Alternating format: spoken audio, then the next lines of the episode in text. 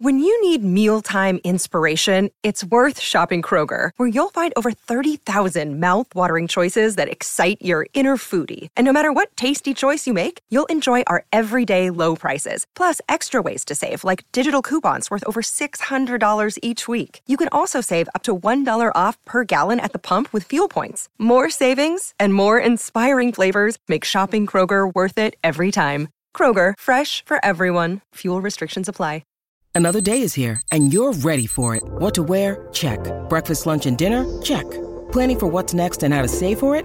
That's where Bank of America can help. For your financial to-dos, Bank of America has experts ready to help get you closer to your goals.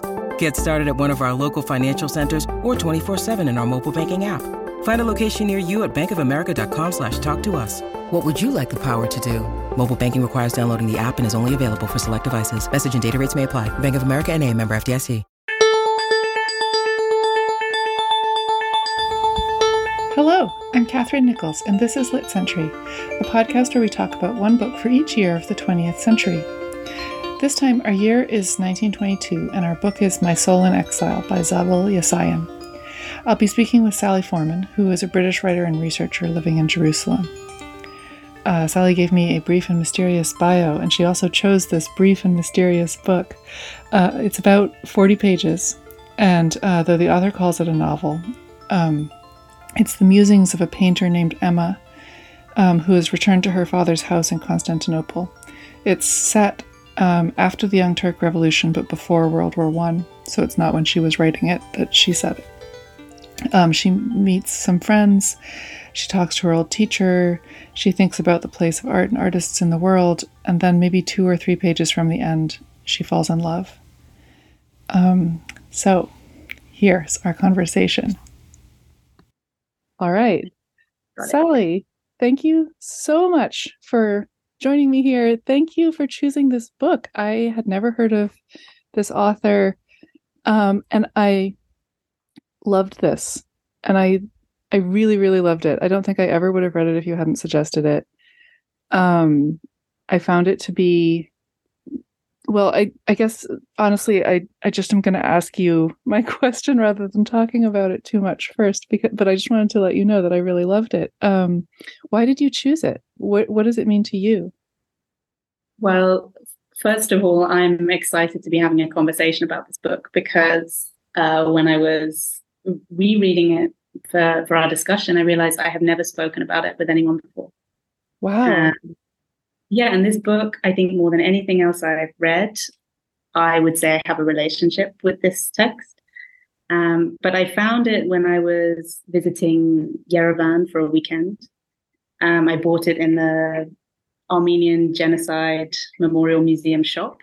Um, oh, wow. Yesayan, she escaped the genocide in 1915. She got a tip off that she was on a wanted list.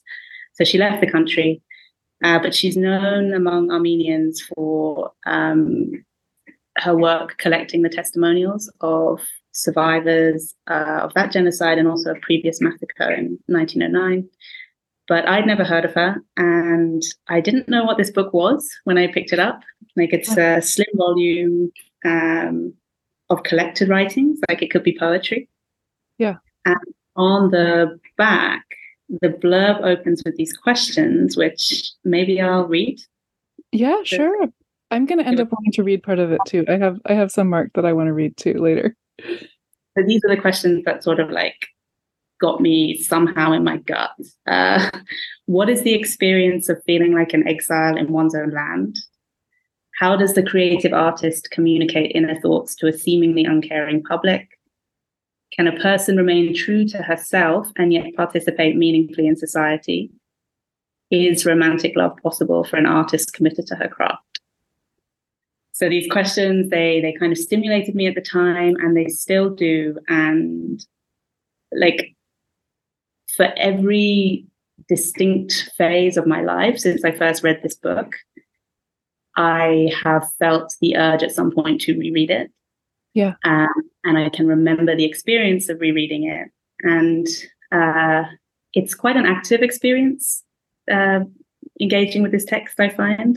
Um, like I'm always finding new connections between these by now quite familiar passages, um, finding like deeper meanings in the text, and also elaborating on my own previous reflections, which are all scrawled on the in the margin. Yeah. Um, so I'm really curious to hear what your experience of coming to it for the first time was, because I can now barely remember how I how I received it when it was something completely alien to me. Well, I feel really lucky that I'm going to get to hear your sort of long-term relationship thoughts about this text because um it's I was just looking up a list of symbolist writers to see like I was like who is she in conversation with where does this fit into anything because it's so unlike anything I had read before. And there's like a few little wisps of, you know, of feeling like, oh, this is kind of like this and this is kind of like that. But um, one of the things that really struck me about it, just right out of the gate, is that it is um, it's so joyful. It seems like um, this is actually a side of the 20th century that we basically never talk about on this podcast, which is the feeling that did come interleaved with the horrors that maybe things are getting better.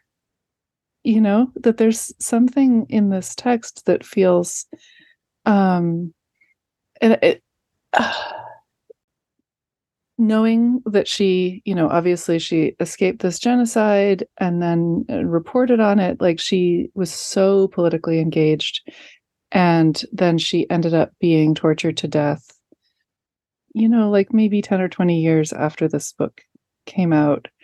Um it's like those things have to cast a shadow on it to some degree. And then on the other hand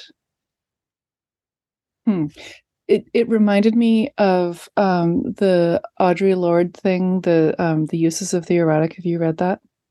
Mm. Okay, there's this analogy she has. Uh, her use of the word erotic is, you know, it includes like sex or sexuality, but it also is like almost any kind of like really embodied pleasure um, that sort of like builds builds your soul, you know. Um, and she she has this analogy of how margarine used to be sold, that um, it used to be like a block of white you know margarine and then there would be a little capsule of yellow dye that you would mix you would sort of like break the capsule and mix it in and it would make the entire margarine block uh, butter colored right? Wait you mix it yourself? Yeah you would mix it yourself. So it would be sold as like the white block with so you have a choice whether to make it a more visually appealing like does the yellow change the taste or no it doesn't change the taste it just makes it more appealing. But so she's describing the way she's like describing this pleasure sort of pleasure in living pleasure in like being a person with you know like a body and a character and a, a particularity as you know as the the erotic as like that capsule of yellow that like even if it only happens once in a while it um it goes it uh, changes your entire life and i mm. had that feeling about this book where she's describing this kind of pleasure that makes me understand her whole life instead of it being like sort of a politically engaged and then ultimately horrifying slog it's like no she was so she was able to take so much pleasure in seeing people's faces in doing her work in like being where she was. And you know i don't know right. i and, and in, in hopefulness in hope that things were actually going to work out. Yeah it's interesting that you experience it as joyful. I mean did you not experience it as joyful? No I, I i do. I mean what i experience in this book more than anything is a great sense of freedom. Like this is a woman who has absolutely located her desire um, so sometimes I conflate in my mind when I'm talking about Yesayan and Emma, who is the narrator protagonist of this text, which it, Yesayan called it a novel, but it's 40 pages long. Yes. Um, yes. And has no and, plot, exactly.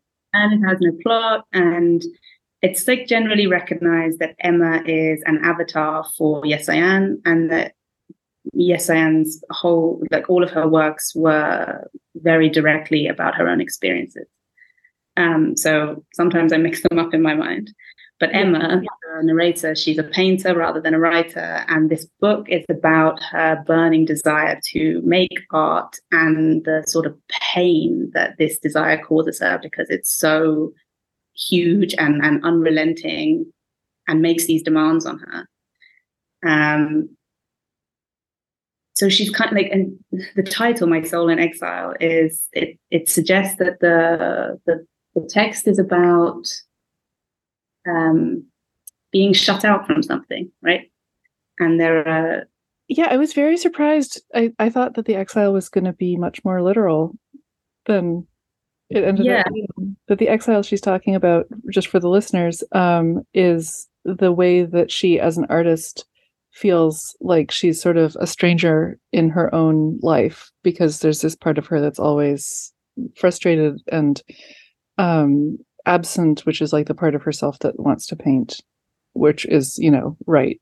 If it's if it's the author, it would be writing. If it's the narrator, it's painting.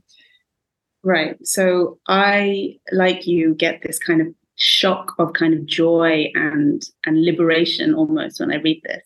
Yeah this time on this reading, I very deliberately was trying to think about what is the exile that she's talking about.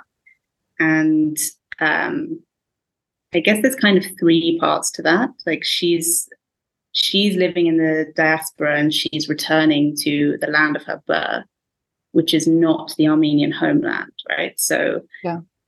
So there's the sort of the exile of being the the person who left who is returning and feeling sort of not quite able to connect with the place that was once her home. So I feel that as a source of pain running through the text. Then there's the sort of um, the national question yeah. and the Armenian political question, um, which she feels, which Emma seems to feel quite resistant to. Mm-hmm.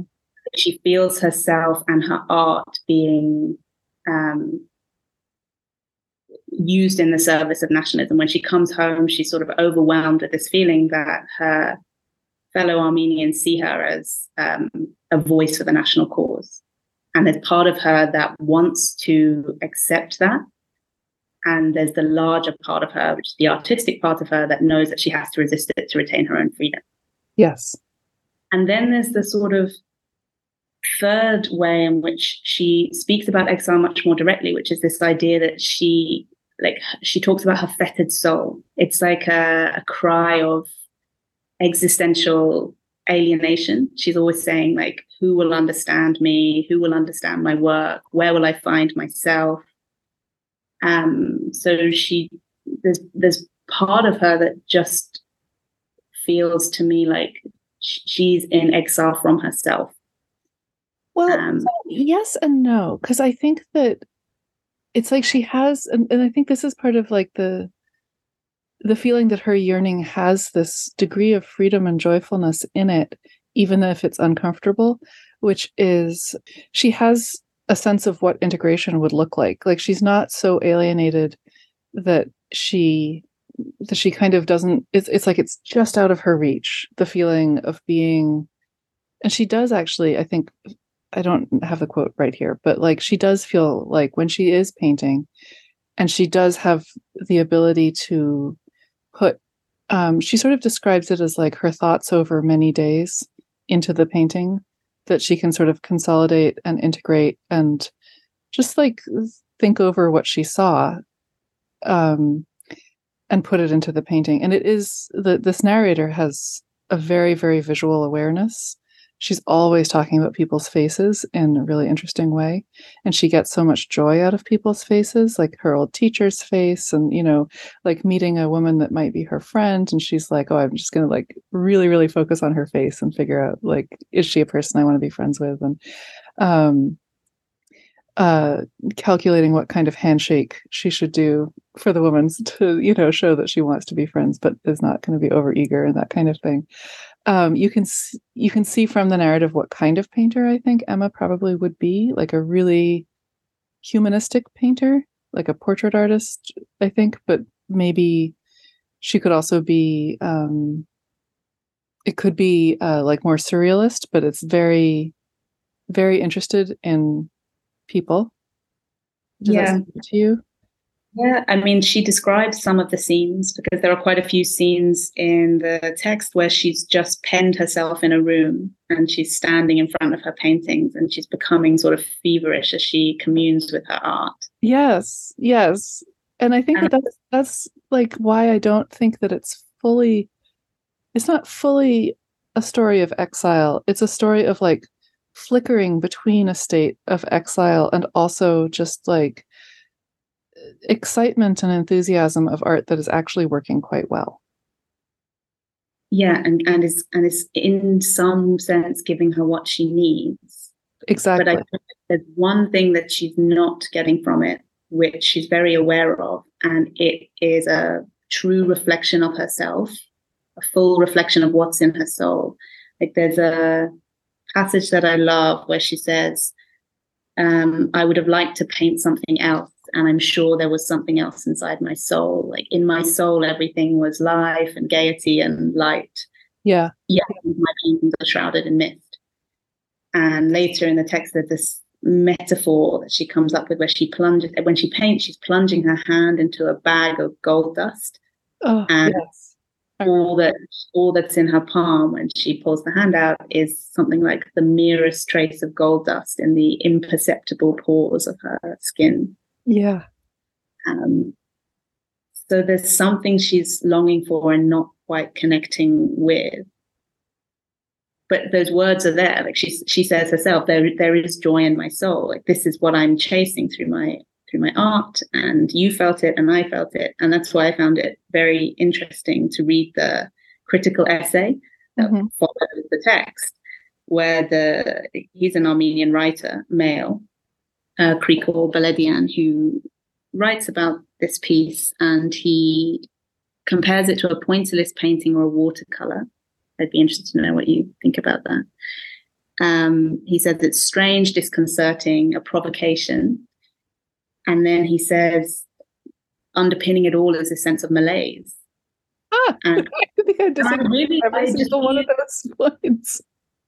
Yeah, and I I reread this looking specifically for what he what he feels. And and I and I could feel it a bit a bit more once I'd been conditioned to. Interesting. Interesting. Um,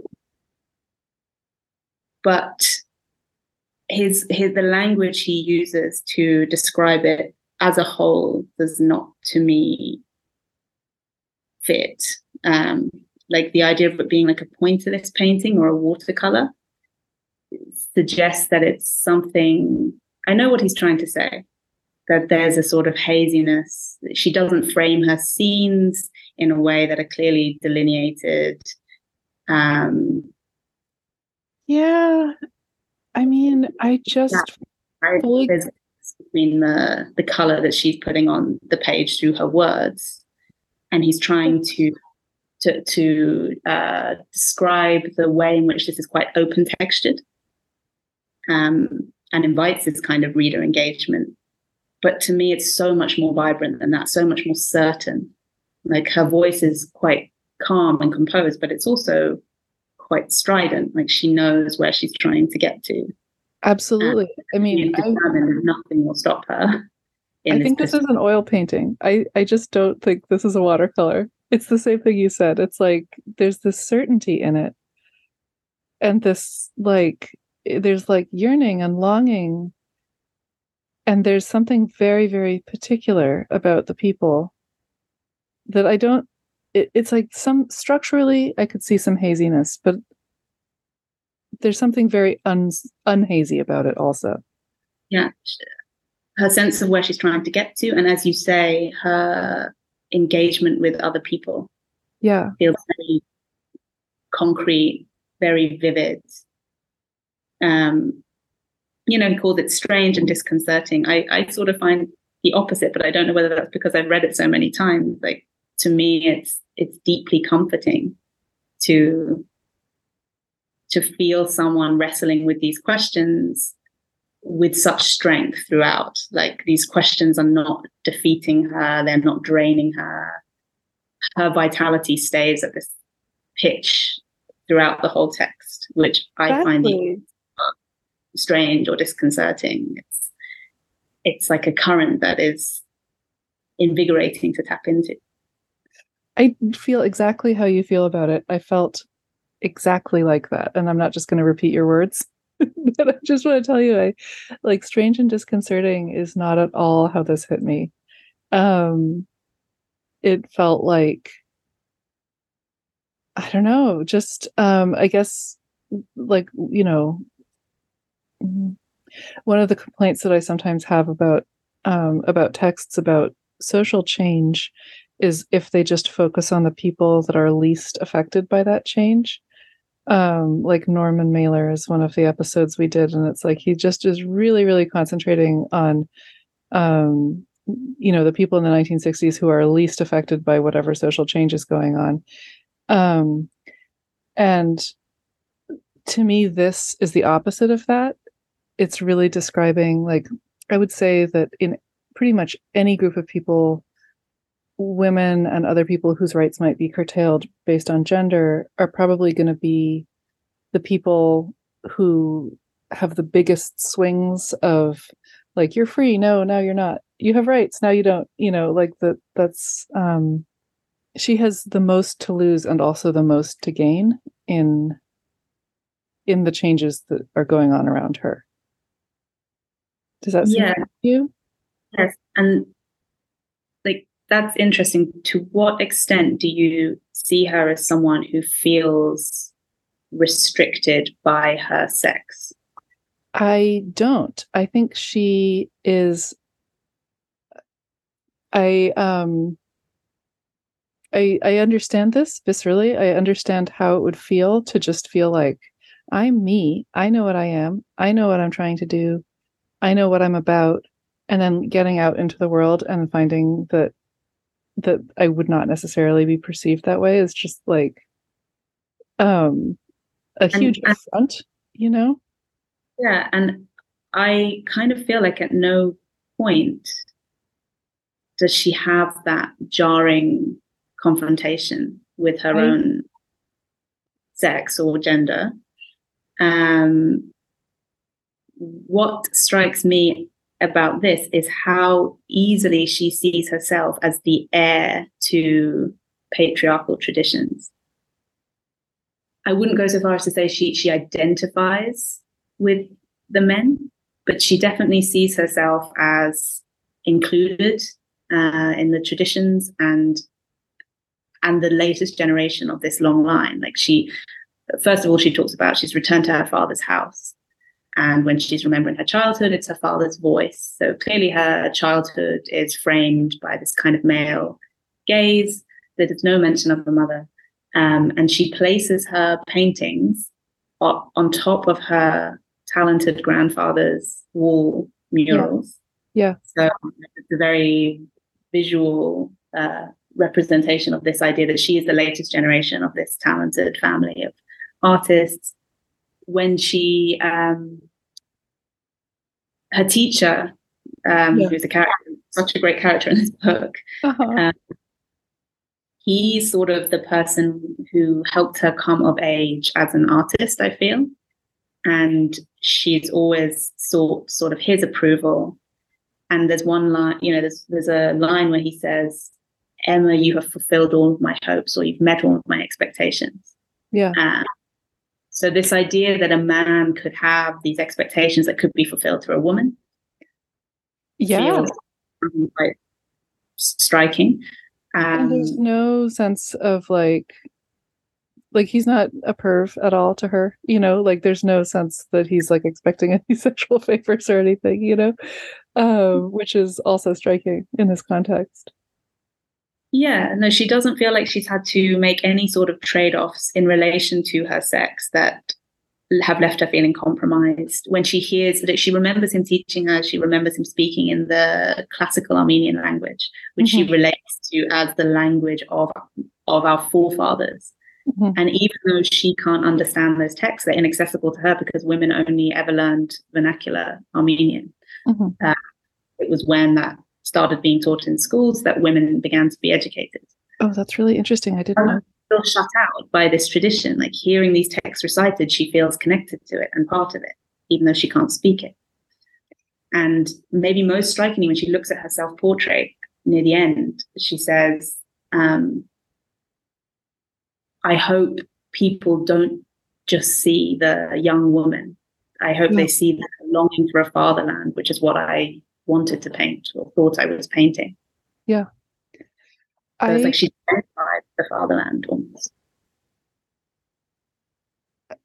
I think that you know in the um the uh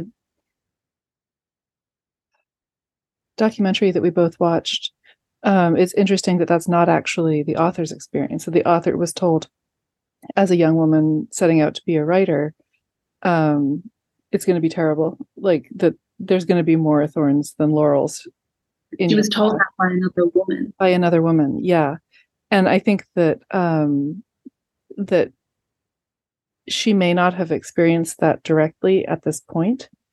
Um, but it is interesting that she wasn't actually just told you're fine go for it you know um, i mean she was encouraged by her father to go and pursue an artistic education at the sorbonne she yeah. was encouraged by her father to become a feminist and join this women's empowerment movement and she did not like being a feminist she did not like being a feminist so yeah. there's that um, and she had a husband who, it seems, we don't know much about him, but it seems encouraged her to, like, gave her total freedom to pursue yeah. her career to travel away from the family when she needed to. Like, nowhere in her writings have I found have I found sort of um, evidence of a sense of domestic restraint. So, yeah, and so this this like um, her identity as a feminist is also interesting because she did explicitly reject being part of that movement. I don't know what Armenian feminism looked like at that time, but there are some. So at the back of this book, there are some of her nonfiction works, uh, including some essays on the women's movement. Mm-hmm. And she sort of has a sort of tetchy, uh, tetchy attitude towards feminists. It's that sort of uh, um, you are just aggravating men you're, you're aggravating society with your unrealistic demands you're infighting you're attacking each other. This is hopeless. Like this is not yeah. the direction we move in. What women need to do is just accept that the woman's role is to to bear children to nurture like this is what we're good at. This is how we complement men. Yeah like she's very insistent that women are not equal meaning identical to that she says we are of equal value and the way we uh, we prove this value to society is just to to go out in spheres beyond the domestic and um, do what we do best, i.e., nurture in these other professions. And so at the time, uh, she was saying that's not feminism. And this uh, Beledian, who writes the critical essay, says very high up in the essays, oh yes, I'm not a feminist. But it's interesting, comes across, I think, in that documentary that contemporary Armenian women have very much adopted her as a female role model.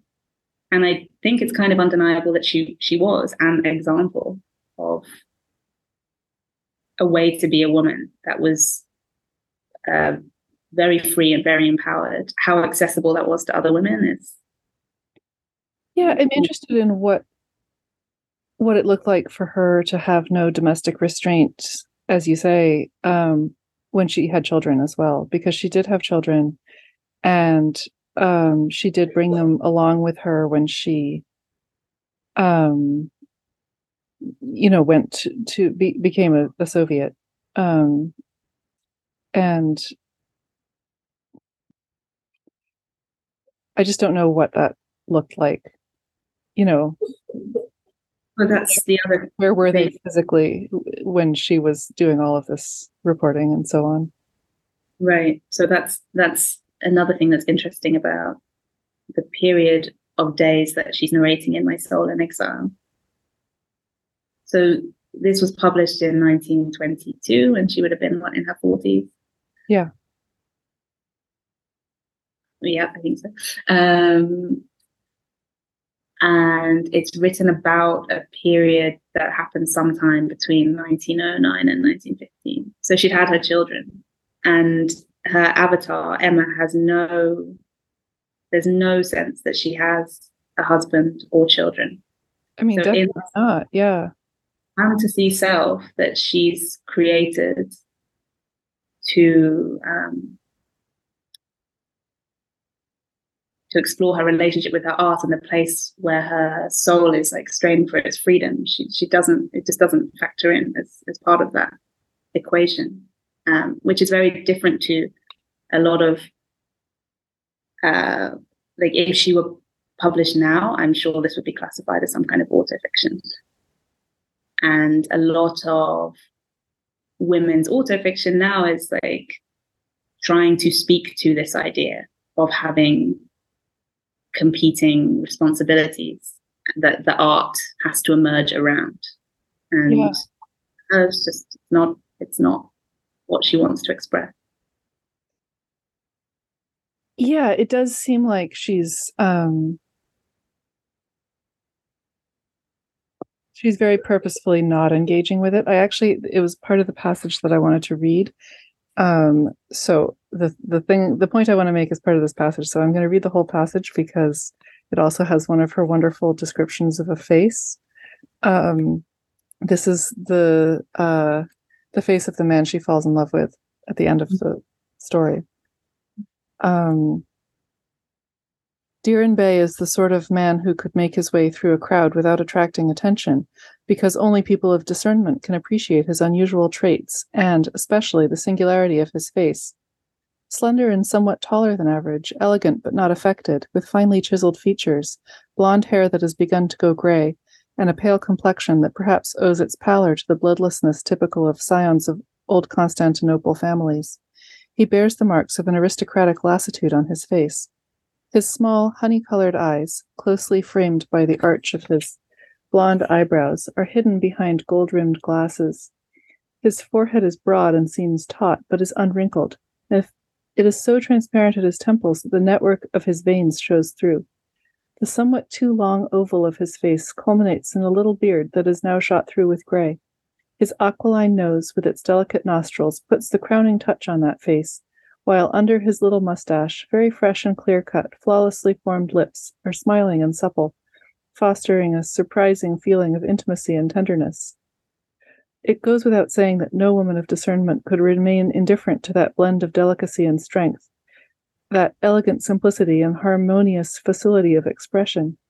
Yet something else commands my attention. I experienced an unaccustomed feeling of peace and inner harmony.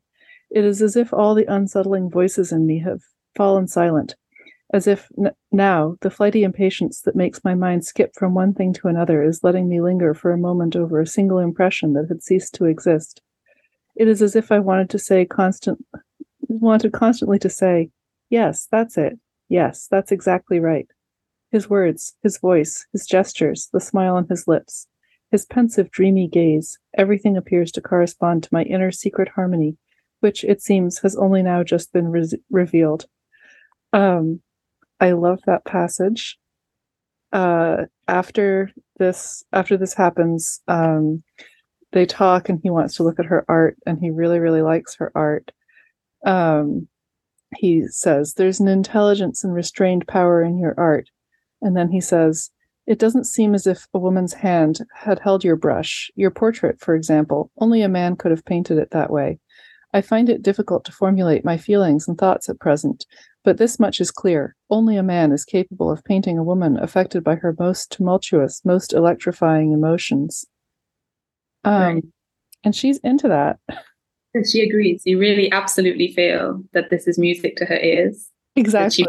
Constantly. I mean, this this whole meeting is just like a long swoon, right? Yes. And that, that strong desire to surrender. That I, I wanted to say yes, yes, that's mm-hmm. it, yes, everything you say, yes. Um, yeah, I mean, that was this was definitely a moment in the book where I felt, okay, no, she is, she has no trouble accepting her gender, her sex, or her sexuality. She does not chafe against these things in any way, which suggests that she does not feel confined by them or oppressed by them. And she, yeah, but at the same time, like there there is something in there where it's like she simultaneously feels very free and confident in um in this this uh, interaction with this man. And also the way that he praises her that she also agrees with is you're you're as good as a man which is yeah. like you know there is something degrading about that to say that to a woman. Um that that she's just so signed off on that i was like i was hoping that she was going to say something like eh, don't love that but he is very beautiful so you know but she I, she is not that person. She is not that person. She's happy to be a woman not because she fits within the very limited at the time roles that women had but because she has always she's had such an exceptional experience of being a woman. And so i think her ability to enjoy her femininity is it makes sense to me. Um, she also so something about reading this made me want to reread um, A Room of One's Own. A Room of One's Own, yeah, yeah, and it's like this is it, A Room of One's Own was published what about five years after this, yeah, and um, it's the complete opposite insofar as Woolf is interrogating the various restraints on women making art. Yeah, yeah. But I feel like Yesayan slash Emma mm-hmm. is a, a, sort of embodiment of the conclusions that Woolf comes to. Uh, for instance, um, this idea that women's work should not reproduce men's. Yeah. Like the this text, which uh, the critic cannot quite fit into any genre, and I think doesn't fit into any genre. It's sort of following these rules that will suggest that that women's writing needs to try and push into in order to find its way. She said that adapt the writing to the body. This is such an embodied language. Woolf says, I suspect the form will be short. Um, more concentrated because of the lack of that protected space for a certain kind of thinking, the lack of all the institutions within which, you know, the whole purpose is to go and sit there and produce long pieces of thinking. All of Yesayan's works were in this short form. Yeah. Um, yeah, what is it that Woolf says? She said, above all, you must illuminate your own soul. And like this is exactly what Yesayan is trying to do with this piece. I really love that point. I think you're absolutely right about it. I think that one of the things that Woolf says also in there is about um, women who appear to be bent against themselves, mm. uh, women who appear to be in some ways like not quite making the thing they intended to make because they're like their hands are shaking with rage or whatever it is. Um, I don't think those are the words she uses; those are my words. Um, but she has an example of a passage from Jane Eyre that doesn't seem like it quite belongs in Jane's mind because it is essentially Charlotte Bronte um, expressing her own rage through uh, Jane as a mouthpiece. That's the the position that Woolf has. I don't know if I agree with it, but I think that this text does not seem like it is bent against itself. It feels like a very full like she's really saying exactly how it feels to be her as a strong and free person who is full of hope and purpose and enthusiasm and also really identifies as you say with the tradition that really has almost completely excluded her but but not completely uh, what i was starting to say earlier and i didn't i didn't want to talk about the rest of the book before we'd spoken about the text that we, we wanted to discuss for the podcast. Yeah. Is that this text, because it it doesn't have a form that is easy to name. It's 40 pages long and it's the first half of this book. Yeah. When I first read the book, I'm sure I read the whole thing, but it was just my soul in exile with this sense of freedom and, and joy and searching that I have gone back to time and time again. But before this conversation, I read the second half of the book yeah. also. And the contrast is uh, total. Um, so most some of those so it's probably her very early works are published there. You know poems that she wrote at 17 um, there's like a long prose poem called feminine souls i think mm-hmm. which has all of the seeds that have sort of bloomed in my soul in exile. Yeah uh, yeah. really interesting to see. But then there's a bunch of non-fiction essays uh, they read like newspaper opinion pieces a little bit about women's role in the workplace, women's role in the national question. Yeah. National. Uh, and then there's a an extract from the work that she was very famous for. It's called In the Ruins, which is yes, the text yes. about that first massacre. Mm-hmm. And it is one of the most harrowing things I have ever read. Oh, wow. I mean, you know, we are used to reading about atrocities, wars in the news all the time. Um, she writes about this without uh, attempting any sort of neutral objectivity, not neutral, but objectivity. Yeah. She just writes in this very emotional, sentimental style that she has. And obviously, her reaction is uh, strongly emotional and so yeah. that's what that's what she ends up describing like the emotions of uh, going to this school or church where all of the orphan children from the massacre have been sort of barracked. Goodness. And um, like there's one line that just made me shiver where she says the children knew that they horrified me um, because what she's seeing is just so distressing and so raw um, and in this documentary that we watched, the commentators they talk about um, how Yesayan had this ability to detach. Interesting. And he lived in the, like as a writer, she was trying to inhabit this utopia in her uh like okay let me look at the actual so there's a quote within my soul exile it says i isolate myself in that one corner of my soul which shelters my novel's universe. In that refuge there is neither massacre nor deportation nor bolsheviks nor anything else but only sunshine roses and the eternal song of love beauty and grace. Uh, and i think what the, the comment in the documentary was that she inhabited this utopian place of hope in her writing. And it was her strategy to live in abstraction. And it was a sort of necessary detachment that she needed to write both creatively, yeah. but even just write about um, the issues that she was reporting on. It's like they were so horrific that if she hadn't been able to detach, she wouldn't be able to function well enough to to write. That totally makes sense. I actually found the documentary almost too upsetting to watch because uh, of what happens.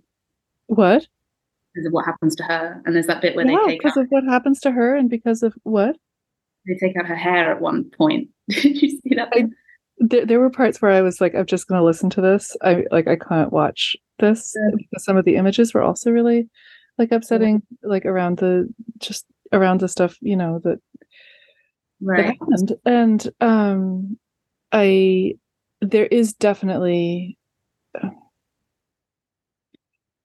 So yeah, around around the same time that she's writing to so she's struggling to write My Soul in Exile. There's correspondence where she's talking about this novel that she really wants to write about her relationship to her art. Yeah. And she called it a novel, and because it's taking her so long, um, this is around the time as well that she's becoming a communist. Yeah. And she's still involved with this testimonial work um, she really struggles to make the space to um, create a space where she can be creatively free. Yeah. And I think that's why what's come out is so compressed. But when I became aware of everything else that she was engaging with at the same time, I realized that My Soul in Exile, the text, is just this tiny split off space where she allowed her soul to kind of in, indulge itself in in this way. Um, in its, it's the opposite of exile. It's like the soul that is for a moment just allowed to come home. Right, and I think that's what she's like. She feels her soul. I think has been driven into exile by the horrors. The, yeah, yeah, the horrific things that are happening to her nation, to her people, and um, there's no space in among the various causes that she's absolutely committed to for her soul just to breathe and express itself. Yeah. So that's what she's created in this text. And in that way, I, I find it's like it's very unrepresentative of her. Um, and and no wonder there is this sort of existential alienation that runs through it because it's like she can't connect that part of her to her real life. Yeah. Yeah. Yeah, I um I'm sorry that I didn't already read the texts that you're talking about the rest of the book. I didn't I didn't read them partly because I was afraid. I was afraid they were going to be too upsetting for me because like again the the documentary is very upsetting. Um, but I'm glad that you did because I think that that's a really um, it's like a lens that you that you have to have to read this book kind of completely is knowing that um that this joy that she's expressing is um, incredibly hard earned and that she's defending it like she's writing it down to defend it against other yeah. other realities and it's like hopefulness it's not just joy it's also hopefulness that she needs to hold on to in order to to proceed yeah and from this point she then kind of pivoted to writing social realist novels um, yeah.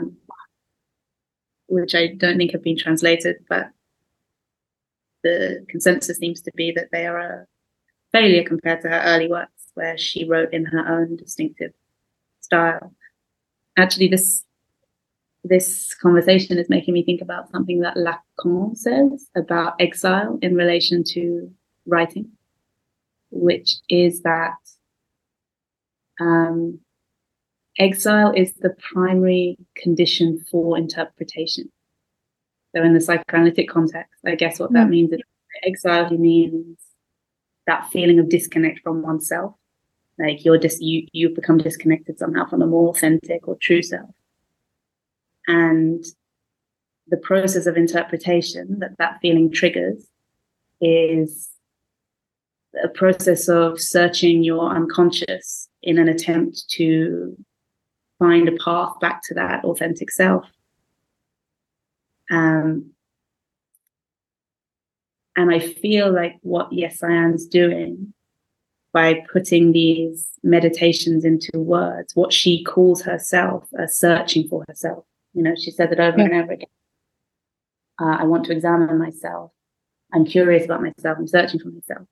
I feel like what what is actually written in this text is her process of interpreting her own unconscious yeah in a order to getting back to her connecting herself to herself yeah because she's been so split by the, the life that she's living in reality uh, and i think that's why this text it doesn't fit the label novel or novella because it's shorter yeah yeah not a short story it's to me it's an, an interpretation it does feel very psychological. Yeah, and it's because it's because she's sort of in, interpreting herself. It invites the reader to interpret the text, to like read into the text. Yeah, yeah, I agree. Um, it it it triggers a kind of process of introspection in you as the reader. Um, Yeah, that's absolutely true. I um I guess that's why I, I was sort of instinctively feeling like her her paintings were probably surrealist portraits, like somewhere between surrealism and portraits, because it feels like that to me. Um, like it both feels like uh almost like something that she would say in a psychoanalytic session, like where she's sort of seeking herself in a series of encounters or like examining herself and her reactions in a bunch of encounters and also something that is like in conversation with the reader slash listener somehow like does that make sense? Does that seem real to you like yeah. that there's something about it that feels like it's in a psychoanalytic mode yeah, i mean it's literally the way she shuts herself in a room with her paintings. Yeah. And and she talks about well, literally like using the paintings like the blank screen of the analyst. Yeah, yeah. She projects her she she talks about projecting her moods, her thoughts onto this onto the paintings and she says they they do not live without me it's my presence that gives them life yeah and maybe that's why she feels like they don't quite succeed for her. Maybe she feels like when one day when she sees the painting and it lives on its own, then she knows that it's not just something she's using as this kind of transitional object to try and find herself, but a yeah. true art. Um, I mean, it's fascinating that um, that this person Yesayan was able to think of her work that way so artistically when it is also what we would consider like war reporting. Yeah, and this is also a question I had. Like when she's reflecting on her own art through this metaphor of painting. Yeah. Does she include these writings about it's interesting. She like she wrote, I think, the first in the ruins, the first yeah. testimonial in a, an artistic style, which um, she then I think felt a bit disgusted by afterwards. Yeah. So this is sacrilegious. I'm not doing it again. So by the time the the second genocide happened, she or the the, the first genocide, but the 1915 atrocity. Yeah. He um, had changed that style completely, but I can't, you know, it's it's not something I, I can't read it myself because it hasn't been translated. So it's hard for me to understand what the what's being described there. Um, but she she seemed to want to strip the artistry out of her writing. Well, and she then forswears this form also as sort of counter revolutionary and bourgeois to have this focus on the self and the um, kind of like um, the individual. She no longer believes that the individual is a mode that that could become unalienated that it's only about the kind of you know class struggle as she becomes a communist Yes, and I think her susceptibility to that is something to do with this sense of exile that she that she does feel. Yeah. Uh, she made such a successful life as somebody who was quite unrooted. Yeah. And yet this longing to root herself, to commit to a cause, to make concrete this utopia of belonging in her mind with this you know, by by by participating in the socialist uh, sorry the communist yeah uh. Uh, it it suggests that this sense of exile must have been very strong in her for that desire to have trumped the desire to pursue this feeling of freedom which she has just encapsulated so wonderfully in this, in this um, short text yeah i also it, i i completely agree with you and i i think that the amount she must have felt you know lastingly like something has to be more certain than whatever the circumstances were that led to the the things that she was writing about the atrocities that she was writing about that you can imagine why she would want to try something completely different does that does that seem right to you like i yeah i mean something clearly wasn't working for her something was missing for her exactly not because of the way she has sort of uh, really compartmentalized the different facets of her experience in her different writings. Yeah. I think it's difficult to understand what was really driving her in the in the life decisions she actually made. Yeah. Without looking at her work as a as a whole. Um, so I guess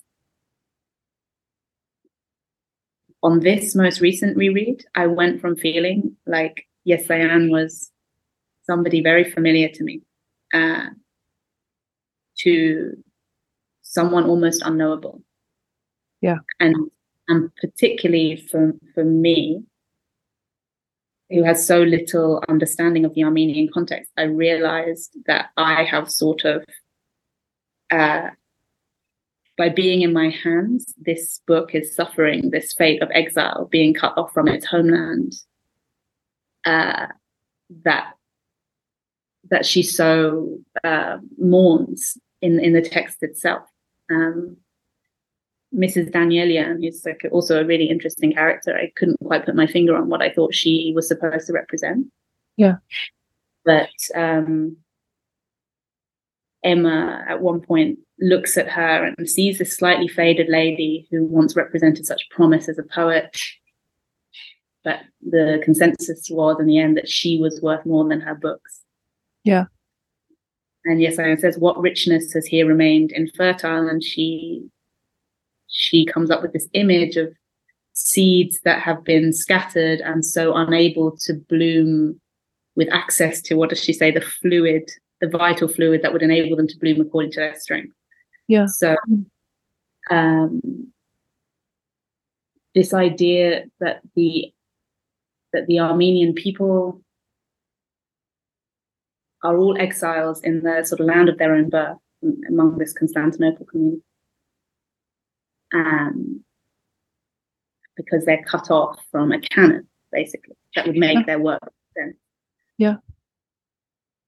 I feel like my reading of this work, my appropriation of this work, and, and sort of the, the love that I give to this work is recreating that that that uh, excommunication of it from its uh, its proper home. Yeah, I um I share that with you. I definitely, you know, I I have that feeling obviously doing any text that I'm not like very aware of the canon the context in this podcast that I'm going to just be guessing about a lot of things. At the same time, I don't want to only read books, you know, or only like really discuss or or think about books that come from the quite narrow field that I was educated in. Um, I think that I personally am satisfied with um, with not knowing, with with just awareness that this book has a homeland, you know, um, and obviously that this author has been and is um, very important to the people that she is speaking for, you know, um, and that some of that is going to just just be something that I'm excluded from but like I know it's there. And I hope that our podcast listeners will, you know, if they're interested, like pursue that farther. Um, mm-hmm. because we're we're able to read it to the extent that we're able to, but not necessarily beyond that. Yeah, I guess the flip side is that in this particular piece, she is trying to create a space that transcends all of this. Uh, you know, yeah, reality, transcending it, and and and that that has transcended. You know, she does talk about um, uh, a woman's relation to her work uh, as an artist. Um, yeah, but part of part of what she says about the woman's relationship to to her work is that it is necessary to be in conversation with other people um, who are from her her community. That that she can't actually just only be in exile. She also has to kind of be supported and seen and taught by other people who understand what she's doing. You know, this this text reminds me of it's really hard to think of comparisons like you were saying. Yeah. But it reminds me of have you seen Winter Sleep by Ceylan? No. No. Uh, I mean, interestingly, he is from Istanbul. He's, he's uh-huh. Turkish, different generation, but there feels like there's some kind of connection there. But this film, I think, uh, really captures for me this idea of the isolation of the soul and how you really feel it chafing sometimes, particularly when you're uh, in the confines of your community. Yeah. The essential unknowability of each person to every other person and the pain that that causes. Um,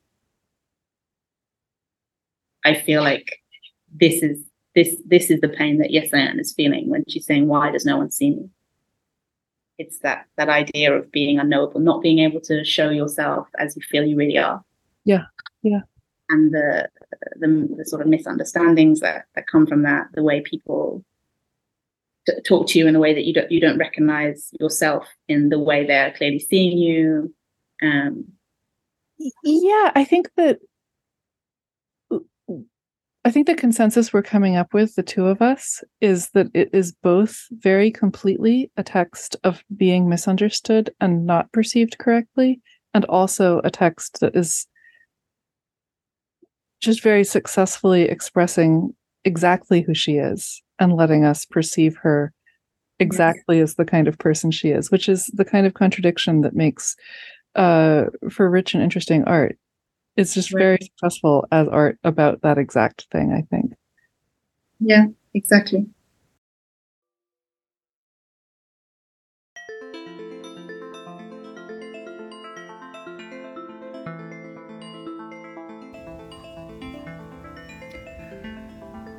All right. That's the end of our episode on Yesayan. Thank you to Sally and to Adam Bear for our music, as well as to everyone at Literary Hub for hosting us. As always, we love to hear from listeners. Please rate and review us on Apple Podcasts, tweet to us at LitCenturyPod on Twitter, or email us at litcenturypodcast at gmail.com. Thank you, and goodbye till next month.